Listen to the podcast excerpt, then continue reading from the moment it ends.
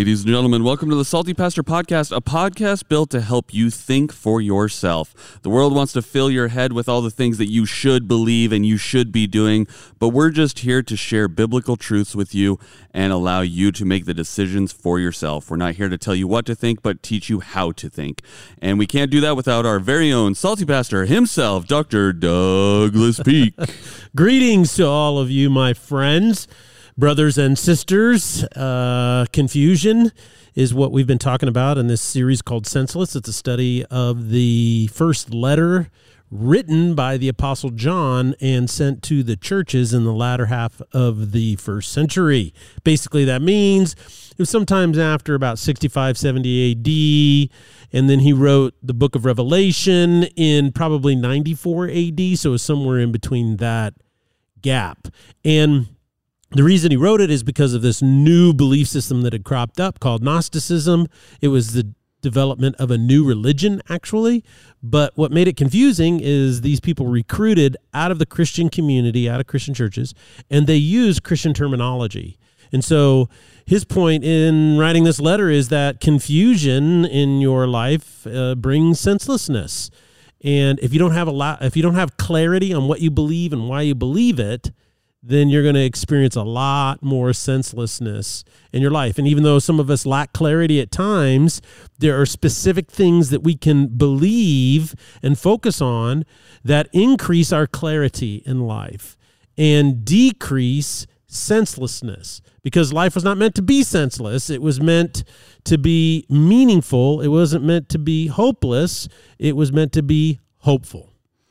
Well, I think this this study of First John has been like just really amazing to see the similarities between something that seems like it was so far ago. Mm-hmm. Um, I mean, it was over almost almost two thousand years, years ago, ago mm-hmm. and we're seeing similar things pop back up. So when all of our yeah. history teachers in school say, "Well, history is doomed to repeat itself if we don't learn from it," well, it seems like we didn't learn our lesson the first time is around. Is that what your history teacher in high school sound like? Uh, wah, wah, wah, wah, Yeah, very Charlie Brownie, like wah wah wah wah wah wah wah wah. Um, no, but I mean, yeah. I think that's the most interesting part is, you know, sometimes it's really easy for us to go, well, everything that was happening back in Bible times is a Bible time issue. Yeah. But we're seeing these exact same things. Yeah, they have a different flair. There's more social media involved, obviously, than there used mm-hmm. to be mm-hmm. in the 2000 years ago. But there's similar principles and they're still happening. So I guess my question is, is let's let's talk about how John instructs the church on what it means to be part of a family of Jesus and how this is going to bring clarity into our life because that's kind of the next step mm-hmm. in what he's talking about through first john right yeah and i think what's really interesting is uh, we have a lot more technology we, mm. we have a lot more industrial uh, capability larger economy tremendous affluence tremendous health care and so life for people living in america today is better than any society has known throughout all of history. But people are still people, and we're still the same, and so we still go through and experience the same things. And in First John, what he says uh, is that you need to really clarify what you believe. And ver- chapter three really focuses on uh, understanding what it means to be a part of the family of God. Mm. And you see this in f- verse uh, one of chapter three. He says, "See." What great love the Father has lavished on us that we should be called children of God. And that is what we are. The reason the world does not know us is that it did not know Him. Dear friends, now we are children of God, and what we will be has not yet been made known. But we know that when Christ appears, we shall be like Him for we shall see him as he is. All who have this hope in him purify themselves just as he is pure. So what we see here is some very specific themes and that is is that we are now children of God. We are in the family of God and we don't know what we are being made into, particularly after we pass away and on we saw Jesus, he says, we saw Jesus raised from the dead and then he ascended. He says, we don't quite know what we will be made into, but we do know when Christ comes again, we are going to be made like him. And a lot of people misunderstand this. They're not trying to say we're going to be made into a God like he is because he's God and we're not. Right. What he's saying is that you saw that he was now in the flesh. You could touch him. He ate, but he was eternal at the same time. He was eternal. And so we're going to be made into something like that. Right. You see, so that's what they're trying to say. And in in when you boil it all down, what these are, these are basically identity statements. This is what you're going to become because this is what you are and being transformed into. And when you understand that, this is this is a very important phrase, verse 3. All who have this hope purify themselves. So even though in chapter 1 he says you're you know if we say we have no sin, we deceive ourselves. He's not saying, oh, you're perfect now. But what he's saying is that once you put your hope in this thing, uh, who Christ is and how he is a resurrected living body and complete spirit and complete material at the same time, it's eternal, it's purified.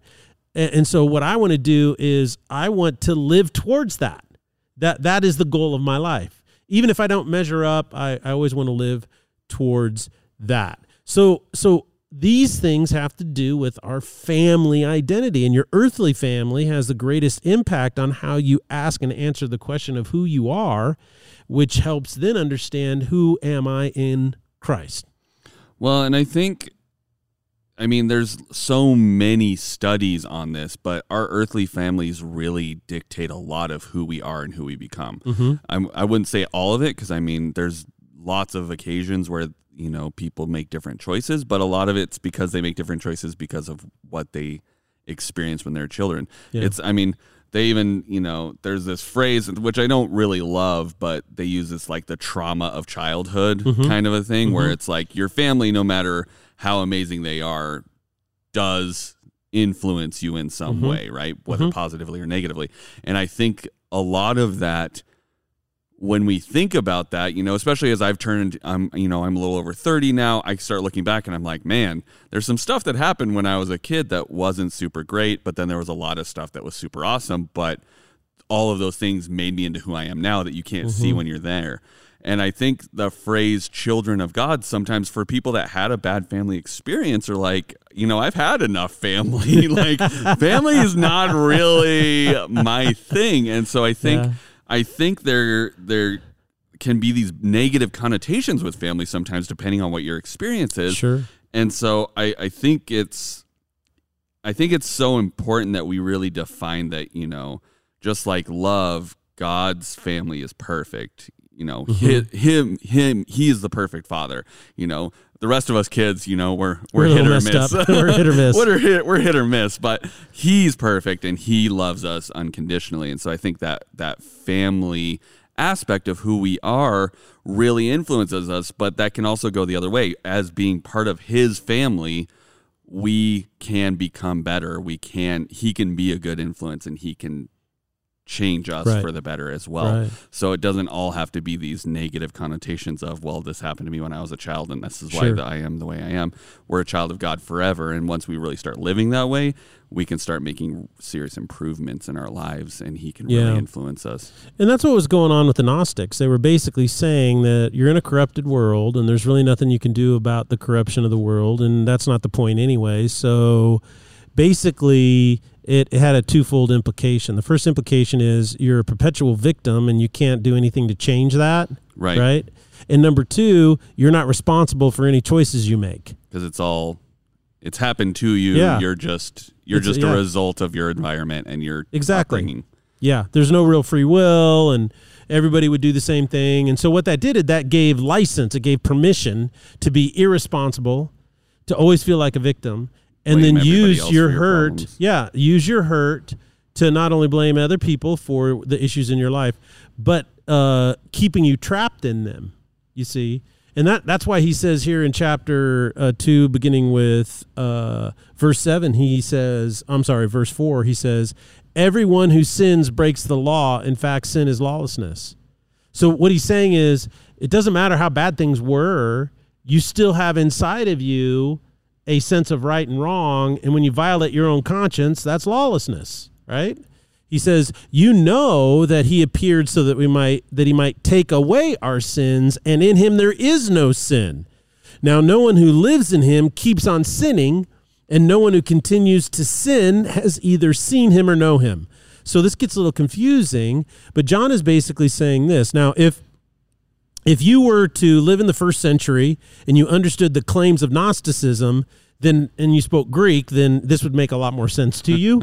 You know, so let me help It's a you. lot of caveats. yeah, Pastor. I'm sorry about that, but yeah, well, some but things that's are what just you're tough. here for. That's you're why I'm here, to you're help to I'm a break down those caveats. If I'm here to be a guide, and that is first, he's saying that sin is bad and there is no sin in Jesus. Now, earlier he said we can't deny that we're sinners, as I said in, in chapter 1, verse 8. But if we continue to live in sin, we don't know him. So, wait a second. I can't deny that I'm sinful, but I can't, if I live in sin, which I can't deny that I have, then I don't know him. That seems like a contradiction. It seems like, well, what in the world does that mean?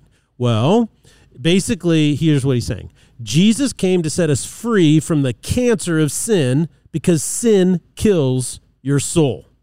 We cannot say we have no cancer or no sin because this is a deception that keeps us locked in the death spiral. Mm. See, see, so what we're saying is, what is sin really? Is it's a death spiral. Jesus had to be sinless in order that when he gave his life, he could break the power of the death spiral. He conquered it, see, by breaking its power. Now, if we truly know Jesus, our life goal is to live, to leave the death cycle, the, the cancer that kills us, and set ourselves on a growth path to be like him. And that's what re- this is the essence of repentance, is what he's describing. This is actual practical repentance. And that is, I may never be perfect, but I'm setting my sight on living towards this thing that Jesus is changing me into so that when I especially when I come to the end of my life I die I fall asleep is the, is the terminology they used that I'm going to have this new body Paul talks about it in 2 Corinthians chapter 5 and this new body and so I I want to be more in line with that than out of alignment with it. So that's what he's saying is that is that that's what you should do. Now, if your life goal, and this is what the Gnostics taught, is to use Jesus to make you feel less guilty or less regretful about doing whatever you want to do in life, then you never really got the point. He's saying you never really knew him. You just didn't get the actual point. And that is is that you want your cancer of the soul and you're still in in love with it. You're not in love with being free from it. So that's what he's saying in these uh, verses here, four, five, six, right before seven. Well, and I think, I, you know, bringing up that point of like using Jesus to make us feel less guilty, I think that's the way a lot of our culture is going. Is we do this, um, you know, kind of fluffy church of, hey, we love you no matter what you do. Jesus loves you no matter what you do, and you can kind of just pick whatever. Just you know, make sure you're you're happy, and you know, you repent occasionally for things that are like real bad. And like Yeah. that's kind of the thing, right? Like Yeah. it's like we don't want you to feel guilty. We just want you to know you're loved, and Jesus does love you despite what you do. That is accurate, but they kind of put up these walls of like or these all this stuff of like, but you don't have to be held to account for anything you do because he'll just kind of magic it away, and Yeah. he loves you so much that he'll just keep taking you back over and over. Um, and And I, think this is the real struggle that millennials have because what they've been told is God loves you no matter what, which is a factual statement. But it's also like when you have a four year old in your house, you say, Daddy loves you no matter what. Daddy loves you no matter what. right, Well, when that four year old becomes 14 years old, you say, Daddy says, I love you no matter what, but you can't talk to your mom that way. Uh, I love you no matter what, and you can't uh, not go to school. I love you no matter. There's going to be consequences to those choices. right, You see, and, and that's love. That I'm loving you. Now, if I didn't care, I wouldn't care. You right. go do whatever you you, go do want. whatever you want. Yeah, but I do love you, and and that's the problem that American Christianity is faced, and that's why, you know, almost ninety percent of people in America say they're Christians, right? Right, But only forty nine percent even affiliate with a church now, All right. And only 20 to 25% actually practice their faith. So what really what we have is called American spiritualism. Right. We don't have American it's not uh, orthodox Christianity at all. And that's really the rub. So Well, and I think what I love way more is this idea of the God in the church being, or Jesus in the church being kind of this marriage union. And I had this really interesting mm. revelation when I was in a small group a while back of like, why you know we're told all the time he's just going to keep forgiving you and they they use this imagery of a marriage. And I, I think about it as this is it's like it's not that jesus wants you to just do all of his rules and follow his rules and do these things just to make him happy. It's more of like in a marriage not that i'm married but my understanding is you do things for that other person because you care about them and love them so it's not that he's like you have to do these things um, otherwise, I'm going to be really grumpy and upset with you. You do them because you love him. You're showing him your love. You don't go out and cheat on your partner because you love them. It's not a like, you know, big issue as far as like you're not murdering someone, but you choose not to do that because you love them. It's the same thing with choosing not to sin is you're choosing not to sin because you love Jesus enough to make those Yeah. choices, right? And it Yeah. breaks down into this it's an act of love. It's not a he dictated these laws that we have to follow. It's a he said I don't want you to do this and just like Mm. in a relationship he said, "Okay, if that's what you want, I won't do that." because you you you don't want uh, a religion you want a relationship and that's really true in, in marriages and you know if you have two people that simply that negotiate everything well you do this and i'll do that and i won't do this and you do that and it's just it's basically math you know there's no love there's no passion there's no real sense of i want to know who you are and what you're thinking and what you need and i want to build you up i want to encourage you. And you we use all these adjectives but in essence what we're saying is oh i want to find my soulmate you know? Right. and what we're trying to get at is i want to be in alignment with you Right. I want somebody that I love and I'm bonded to. And all the research says that when you're bonded to other people, you're healthier, you live longer, you know, everything else is just so much better when you're bonded. And so Satan is constantly trying to get married couples to debond Right. right? And this is what John is saying is that you've been bonded with Christ, so live as a person who is in love with God. Right. Don't live as okay. What are your rules? Can I follow them? So, Right. and he kind of picks up on this a little bit in verse seven. He goes, "People are trying to lead you astray. Don't let them, because the one who does what is right is righteous, just as he is righteous. The one who does what is sinful is of the devil, because the devil has been sinning from the beginning. So the devil is constantly trying to decouple, trying to lead people." Astray from this oneness with God. And if they can use religion to do it, like, well, God's just care, concerns about these rules, and if you don't follow these rules, then He's going to fight. Well, the problem with that perception is this: is that you don't have any alignment because there's no love, there's no relationship in that type of uh, contract. And so, what God is interested in is freeing you from the influences of sin, the cancer of the soul. That's what He wants to do. Because when you do that, if you want to go out and fall in love with somebody and you want to have a great relationship with them and stuff like that, guess what? Sin screws it up Right. every single time. Righteousness builds it strong. So so if we treat God as a rule book as opposed to a relationship, then we never deal with those sinful tendencies that destroy things, even in our mm. closest relationships. Sin destroys companies, it destroys businesses, it destroys your your financial world, it destroys your sexuality. I mean, it destroys everything. And the thing is is that Jesus wants to set us free from that. And this is this is interesting here, right? In verse 8. The reason that the Son of God appeared was to destroy the work of the devil. Hmm. That's why he came, was to destroy the work of the devil. That's it right there. That's kind of the seminal point. And so in the family of God, you're learning how to love God and be a part of the family in order to destroy the work of the devil. And he goes on to say, if you are born of God, you're not going to continue to live in sin, meaning I'm not going to continue to live in the devil's destructive work in my own life and those around me. I'm not going to participate in it, right?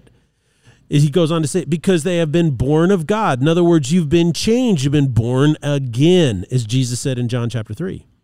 This is how he goes on to say, verse 10 this is how we know who the children of God are and who the children of the devil are. Anyone who does not do what is right is not God's child, nor is anyone who does not love their brother or sister.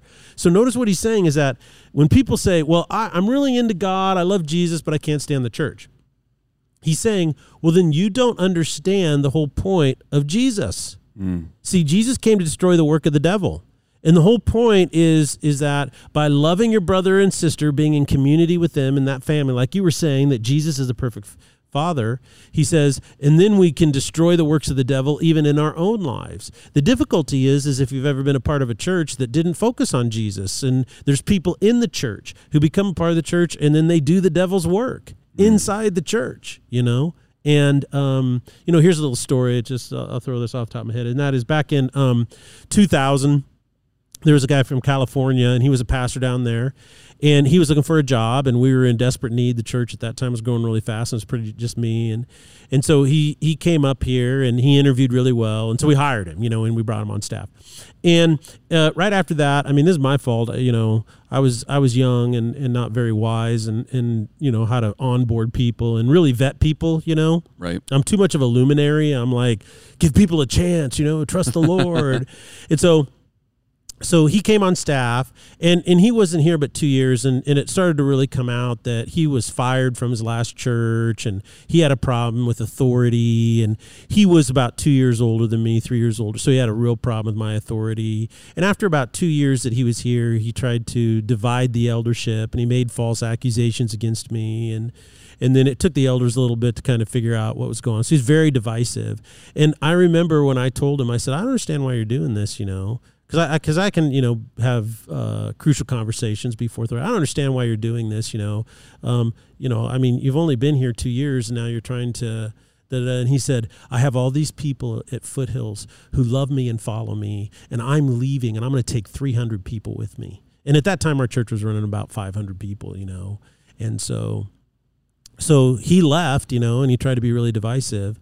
And what's really interesting is about 60, 70 people left the church, but only 20 people went with him and he tried to start another church. And basically, those 50 people that they just were like, yeah, I, uh, I thought church was supposed to be a place where, you know, Jesus is king and we love each other and work our problems out. And so what's interesting is what this guy did is he did the work of the devil.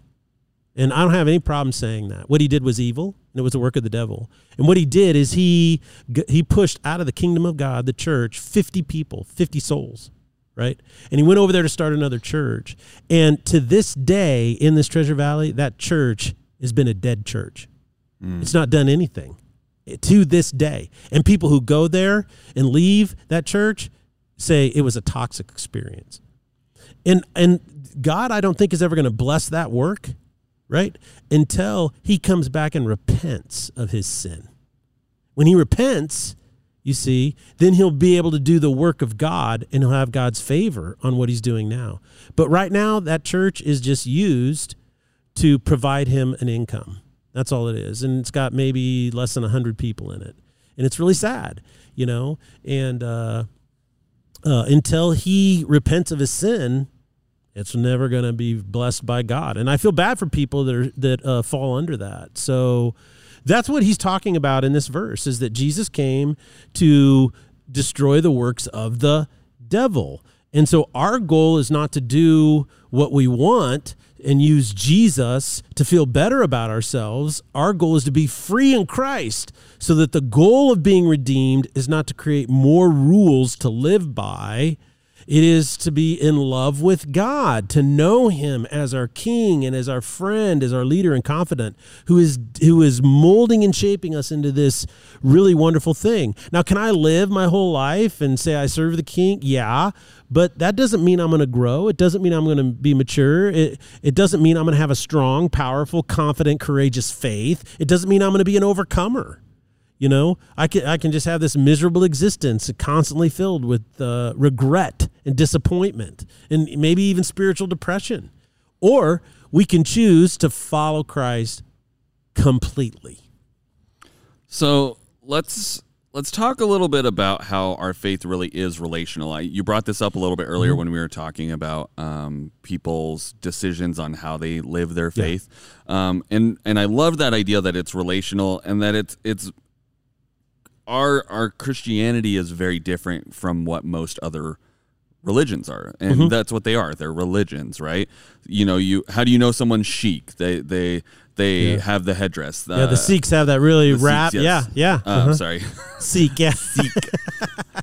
uh, how do you know a woman is Muslim by her veil or burqa and their diet? Um, Jewish uh, by their diet or their yarmulke. Yeah. Uh, the Hindu by their dress and their diet. Um, Mm-hmm. You have all of these different things that kind of identify people's religions pretty easily from the outside. But how do you know someone's a member of the family of God? And and that really comes down to who they know, mm-hmm.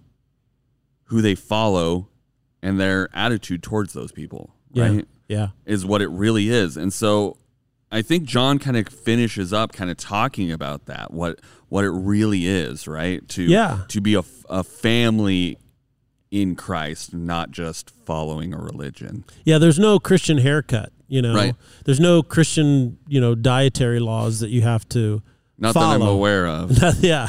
So there's not even a specific kind of Christian music you have to listen to or so forth. And that's why in verse yeah, he says this in verse 11. He says, "For this is the message you have heard from the beginning that we should love one another."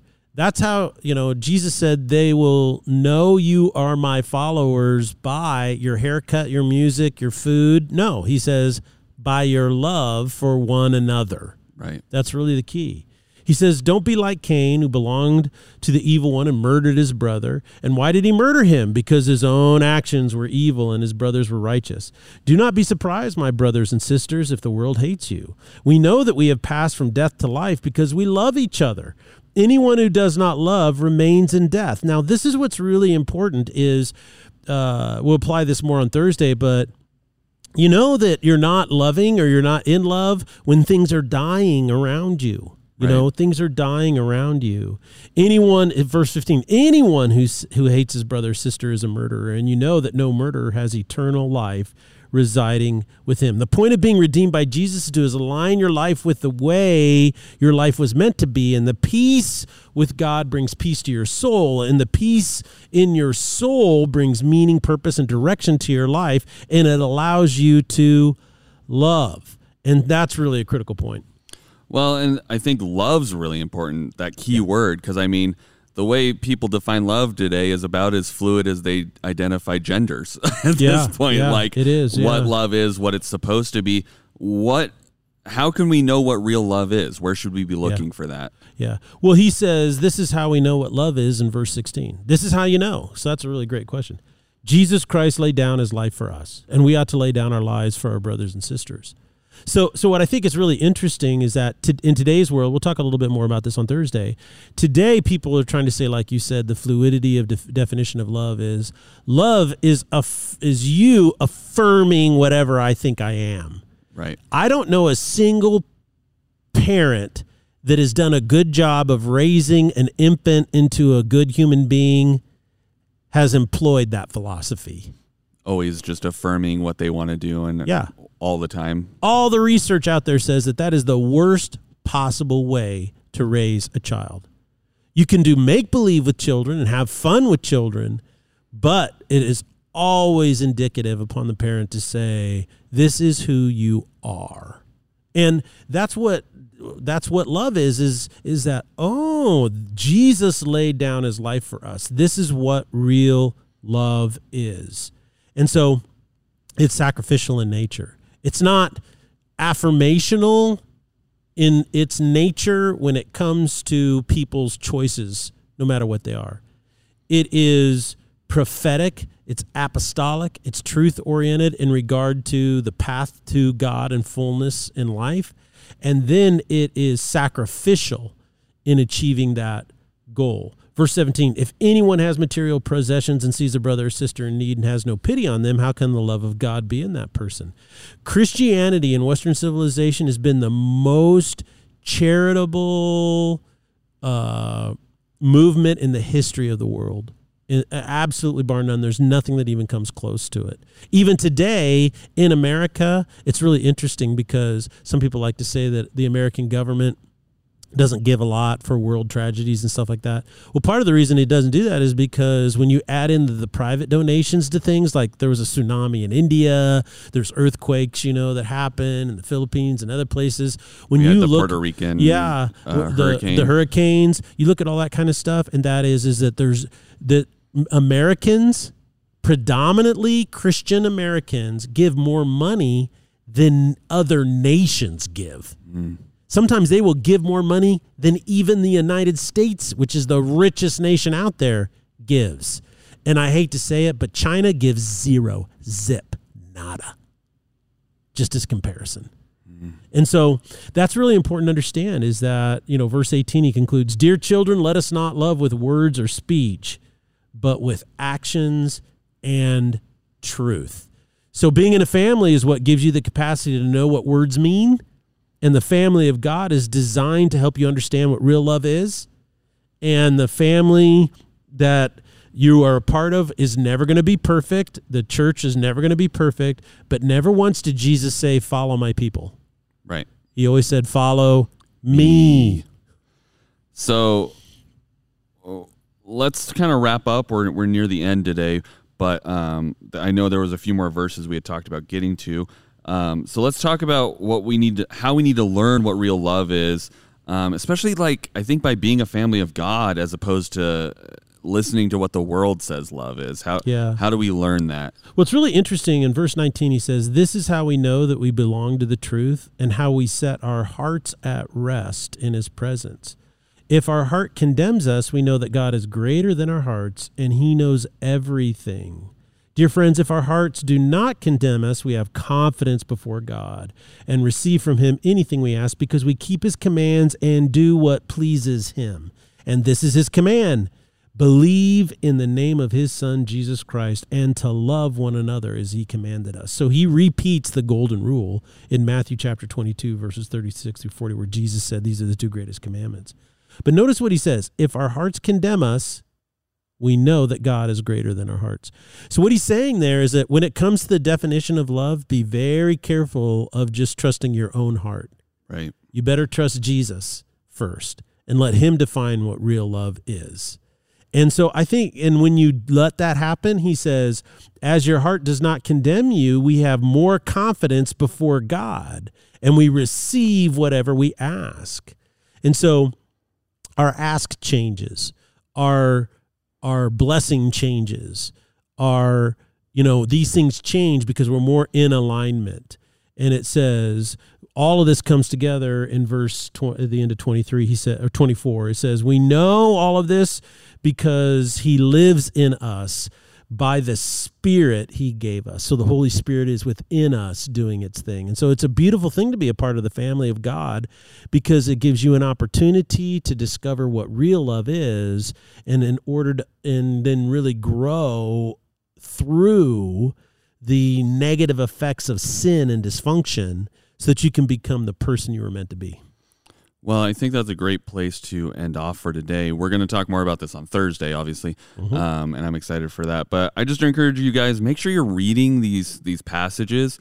Um, we covered uh, 1 John three one through twenty four today, kind of in this Bible study. So I just really encourage you guys to be. Um, Pastor Doug has done this multiple times, where he talks about you guys should be trying to read through these as we're going through these series on books. Try to read through those books as many times as possible. I this morning while I was on my walk with my dog, I just turned on the Bible app and had it read it to me. So I, I did the I did the easy mode where I could just and what's fun is I've been rotating um, translations as Yeah, I've been listening yeah. through, so you Oh, kind of get something idea. a little bit different. I mean, you get all the translations for free on the Bible app. You don't have to pay for them. So Yeah. it's like you know I've done the NIV, I've done the NLT, the English Standard. You mean you can get through a couple different, especially this book's not that long. Yeah. So it's like you can make a couple rounds. If we were doing like a study of like Luke, then yeah, you might be a little harder to get through those.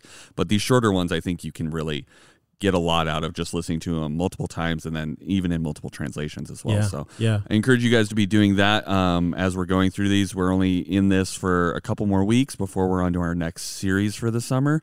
Um, but I encourage you guys to listen to those, have conversations about what we're talking about. You know, take what we're talking about, go out and have a conversation about it. Yeah. Because one, that's going to reaffirm what you got out of it and what you're thinking about and your Mhm. beliefs.